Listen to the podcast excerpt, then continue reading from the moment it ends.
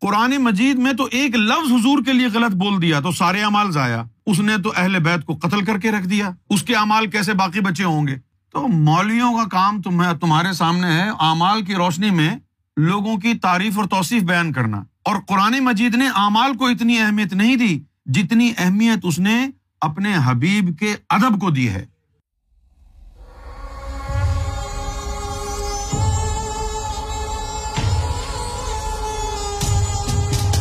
Moazzam Ali Manhattan New York City. میرا سوال ہے کہ اگر امیر معاویہ اور عزید کا کردار اتنا مشکوک ہے، تو کچھ علماء ان کو ایک عظیم شخصیت بنا کر کیوں پیش کرتے ہیں؟ خاص کر مولانا الیاس قادری صاحب۔ میرے بھائی معظم علی، بات یہ ہے کہ جو کچھ بھی لوگ آج اسلام کے حوالے سے، خاص طور پر تاریخ اسلام کے حوالے سے عقیدہ رکھتے ہیں، تو اس کا دار و مدار کتابوں پر ہے۔ جو کتابوں میں لکھا ہے، وہ لوگ اس کے اوپر یعنی جس کا جی چاہتا ہے، جو اس کے من میں ہے، جس کو وہ زیادہ عزت دینا چاہتا ہے، اس طرح کی کتابیں ڈھونڈ لیتا ہے۔ تو کچھ کتابوں میں ان کی بڑی شان لکھی ہوئی ہے، لیکن شان کس حوالے سے لکھی ہوئی ہے؟ شان لکھی ہوئی ہے عبادتوں کے حوالے سے، کاتب وحی کے حوالے سے، کہ بھائی انہوں نے اسلام کی بڑی خدمت کی۔ اچھا ہم کو تو پتا نہیں کب خدمت کی انہوں نے اسلام کی۔ فتح مکہ کے موقع پہ تو وہ ایمان لائے تھے، اسلام قبول کیا تھا۔ فتح مکہ جو ہے، وہ تو بالکل آخری سین ہے نا۔ اس کے بعد تو کچھ نہیں ہوتا، اسلامی سلطنت کا قیام ہو چکا تھا۔ میں معظم علی بھائی آپ کو ایک چھوٹی سی بات بتاتا ہوں، ایک چھوٹا سا نقطہ بتاتا ہوں، جو آپ کے زندگی بھر کام ہے۔ جب میں سرکار سے وابستہ ہوا تھا، تو میرا ذہن بھی بہت الجھا ہوا تھا۔ دیوبندی، وہابی خیالات جو تھے، وہ بہت زیادہ پریشان کرتے تھے۔ ذہن میں شکوک و شبات پیدا ہوتے تھے۔ اور پھر سرکار سے ملنے کے بعد جب اسلام کی حقیقت پتہ چلی، نبی پاک صلی اللہ علیہ وسلم کی جو احادیث ہیں، سچی احادیث ہیں، ان کو پڑھنے کا، سمجھنے کا موقع ملا۔ تو ایک ذہن میں وسوسہ آتا رہتا تھا کہ جیسے نماز کے بارے میں حضور کی حدیث ہے نا، لا صلاح اللہ بحضور القلب۔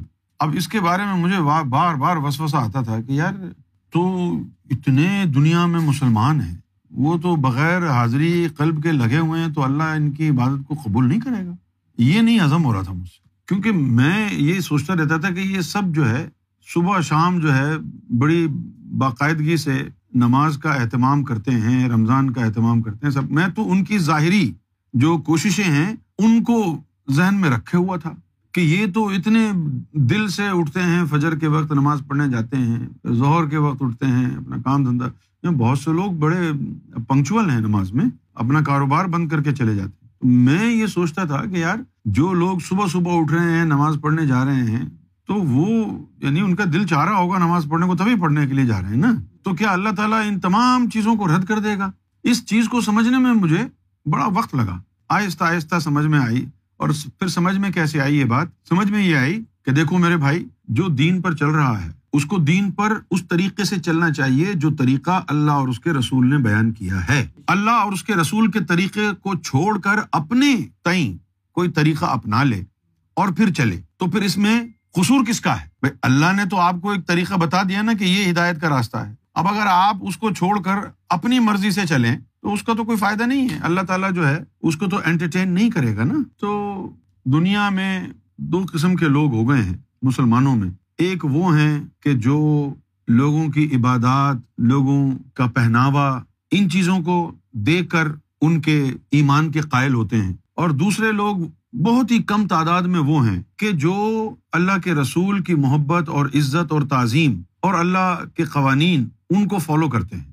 اب بنیادی طور پر اگر دیکھا جائے تو قرآن مجید سے ہمیں ایک چھوٹی سی بات ملتی ہے اور بڑے پتے کی بات ہے۔ اللہ تعالیٰ نے فرمایا کہ یا ایوہ الذین آمنوا لا تقولوا رائنا۔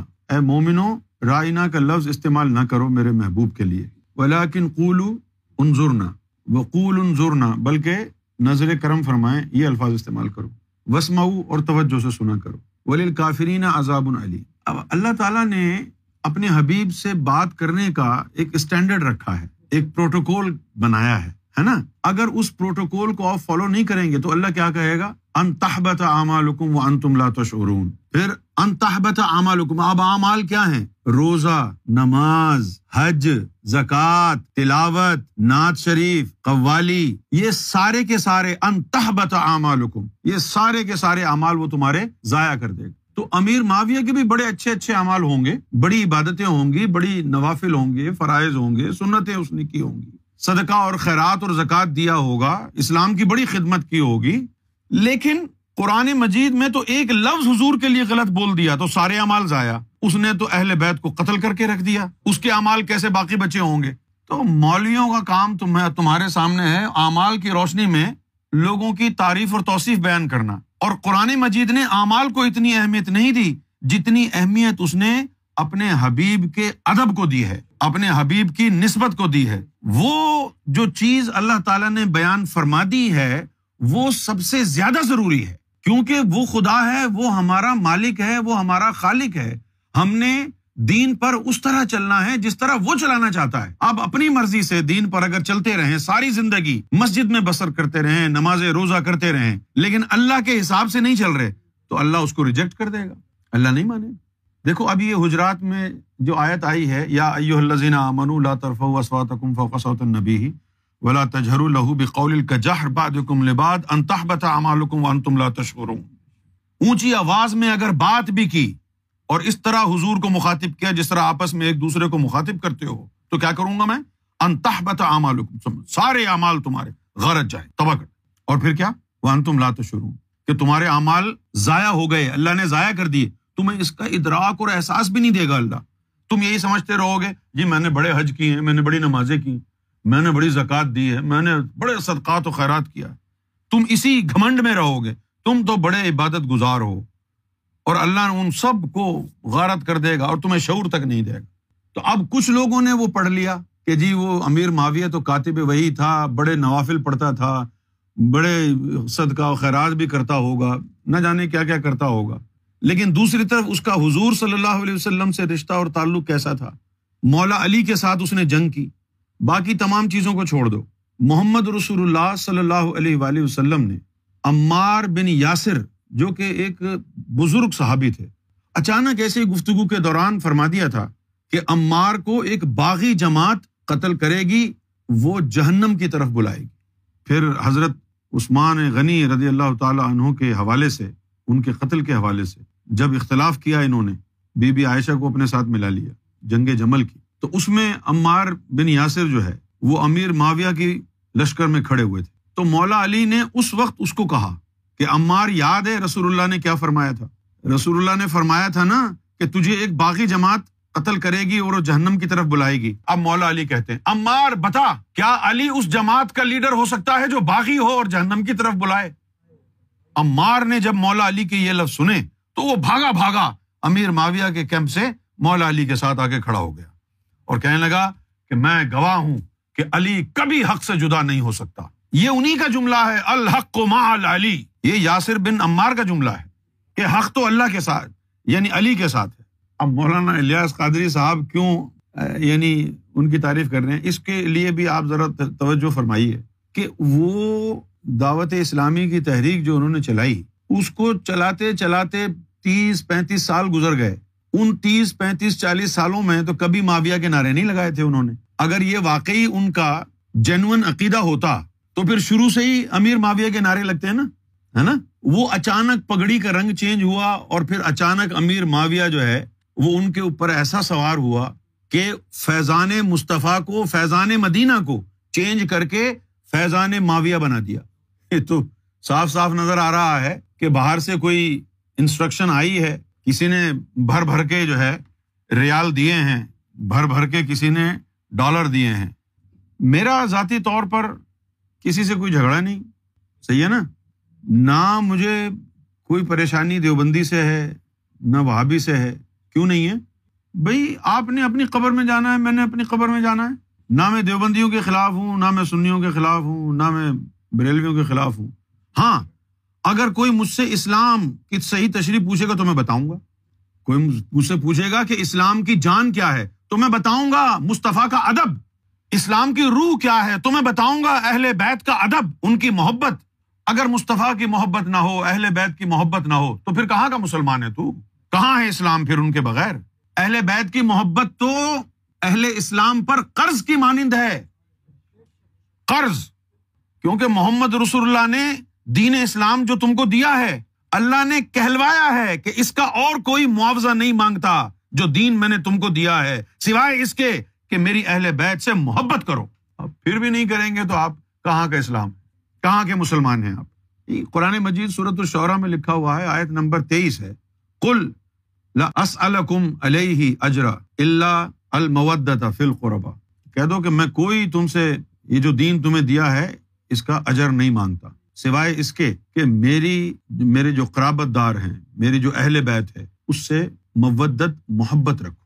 اب یہ محبت ہے کہ جو شخص امیر معاویہ مسجدوں میں جا کے تلوار کے زور پر خطیب کو کہتا ہے کہ مولا علی کو گالیاں دو، پھر بھی کہہ رہے ہو کہ وہ صحیح آدمی ہے میں تو قرآن اور حدیث کے علاوہ کوئی بات ہی نہیں کر رہا۔ جو امیر معاویہ کے حق میں نعرے لگا رہے ہیں، مجھے صرف یہ بتائیں، ایک حدیث شریف یہ کہتی ہے کہ جس نے مومن کو گالی دی وہ فاسق ہے۔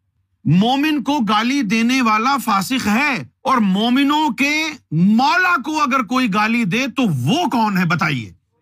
یہ حدیث شریف ہے کہ مومن کو گالی دینا فاسق، دینے والا فاسق۔ اور وہ امیر معاویہ جو مومنوں کے، متقیوں کے مولا، کون سے مولا؟ خود ساختہ مولا نہیں، جس کو محمد رسول اللہ نے اپنی ذات سے جوڑ کر مشروط رہ کر بنایا کہ من کم تو مولا ہوں فہذا علی مولا ہوں کہ جس کا محمد مولا ہے تو علی بھی اس کا مولا ہے۔ تو علی مولا انہیں کا نہیں ہے جن کا مولا محمد نہیں ہے، صلی اللہ علیہ وسلم۔ بھائی، جب حدیث یہ کہتی ہے کہ مومن کو گالی دینا فسق ہے، تو مومنوں کے مولا کو گالی دینا کون سا عمل ہوگا؟ جب حدیث یہ کہتی ہے، جس نے علی کو گالی دی، اس نے فقط مجھے گالی دی۔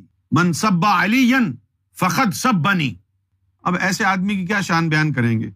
جو مولا علی کو گالی دے رہا ہے اور در پردہ حضور کی شان میں بھی توہین ہو رہی ہے۔ یہ چند نقات ہیں، یہ چند باتیں ہیں۔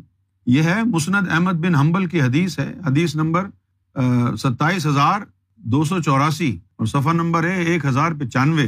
قال رسول اللہ صلی اللہ علیہ و وسلم، من سبا علی فقط سب بنی جس نے علی کو گالی دی، اس نے فقط مجھے گالی دی۔ دے لو اب علی کو گالیاں۔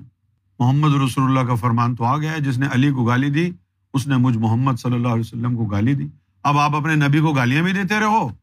اور پھر لوگ آپ کو امیر المومنین بنا کر فیضان معاویہ جاری رہے گا کہ گستاخانہ مشرکانہ، گمراہ کو نعرے بھی لگاتے رہیں اور آپ ان کی پیروی بھی کرتے رہو۔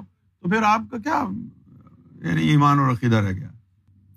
بس یہ ہے کہ حق کے معاملے میں میں کوئی لگی لپٹی بیان نہیں کرتا ہوں۔ صحیح صحیح جو بات ہے وہ بول دیتا ہوں۔